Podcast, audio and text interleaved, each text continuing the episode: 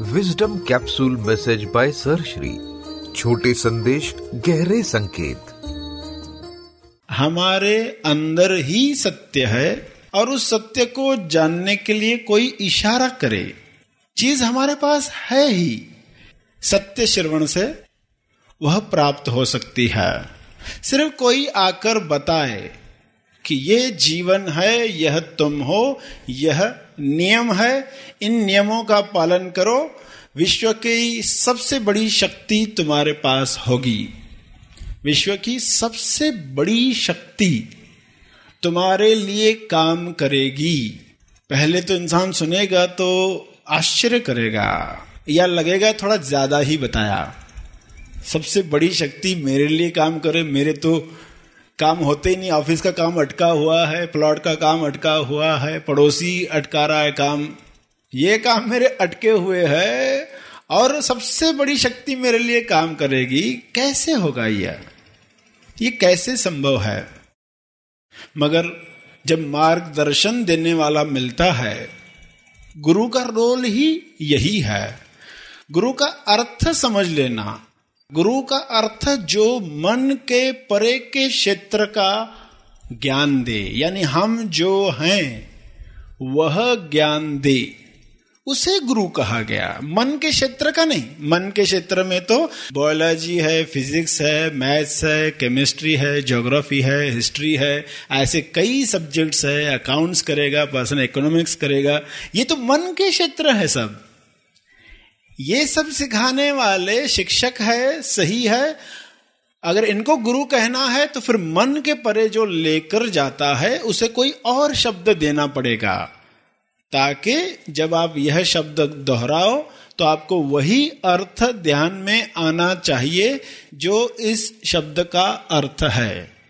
क्योंकि गुरु का रोल बहुत बड़ा है। कल्पना नहीं की जा सकती, इतना बड़ा रोल है। विश्व की सबसे बड़ी शक्ति आपके लिए काम करने लगेगी अगर हम गुरु को सुन पाए, पहचान पाए, आज्ञा का पालन कर पाए। इतना बड़ा काम जब होने जा रहा है तो हम कैसे सुने? कितने ध्यान से सुने?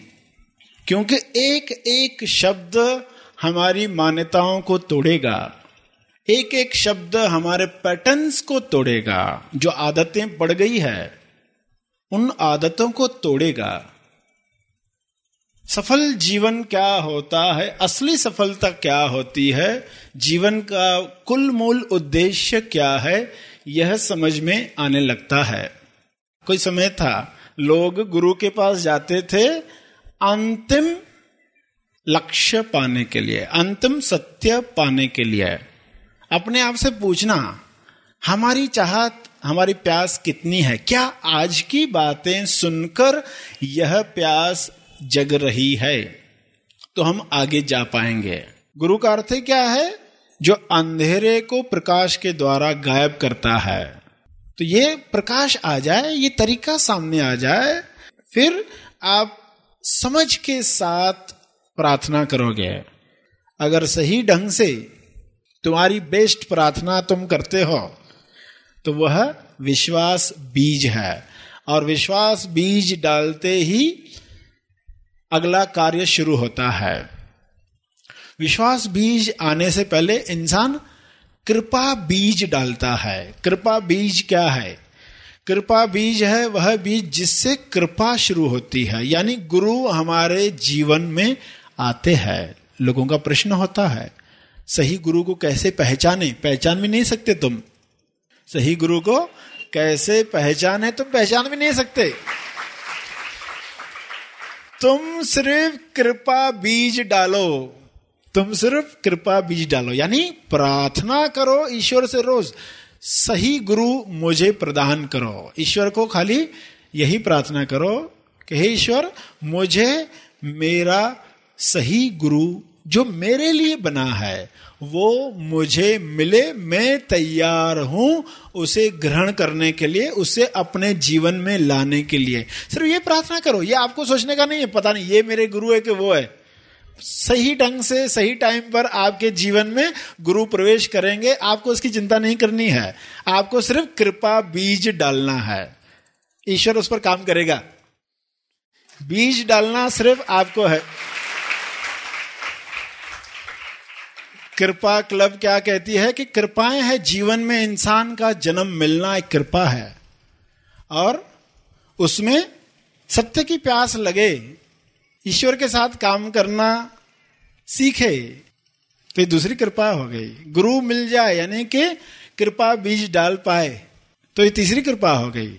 गुरु मिल जाए और उस पर विश्वास जग जाए, चौथी कृपा हो गई। और गुरु कृपा हो जाए, उसको पांचवी कृपा कहा गया। सरश्री द्वारा दिया गया यह संदेश तेज ज्ञान का केवल परिचय मात्र है। तेज ज्ञान नहीं, तेज ज्ञान सरश्री महा आसमानी परम ज्ञान शिविर में प्रदान करते हैं।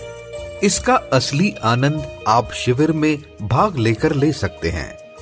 यह शिविर आप ऑनलाइन भी कर सकते हैं। अधिक जानकारी के लिए संपर्क करें। इस संदेश के बारे में अपने विचार और अभिप्राय ज़रूर शेयर करें। हमारा मेल आईडी है mail at Tej Gyan dot com हमारी वेबसाइट है W W W dot Tej Gyan dot org हमारे YouTube channels sir Shri Tej Gyan और हैप्पी थॉट्स तेज ज्ञान को आज ही सब्सक्राइब करें। धन्यवाद।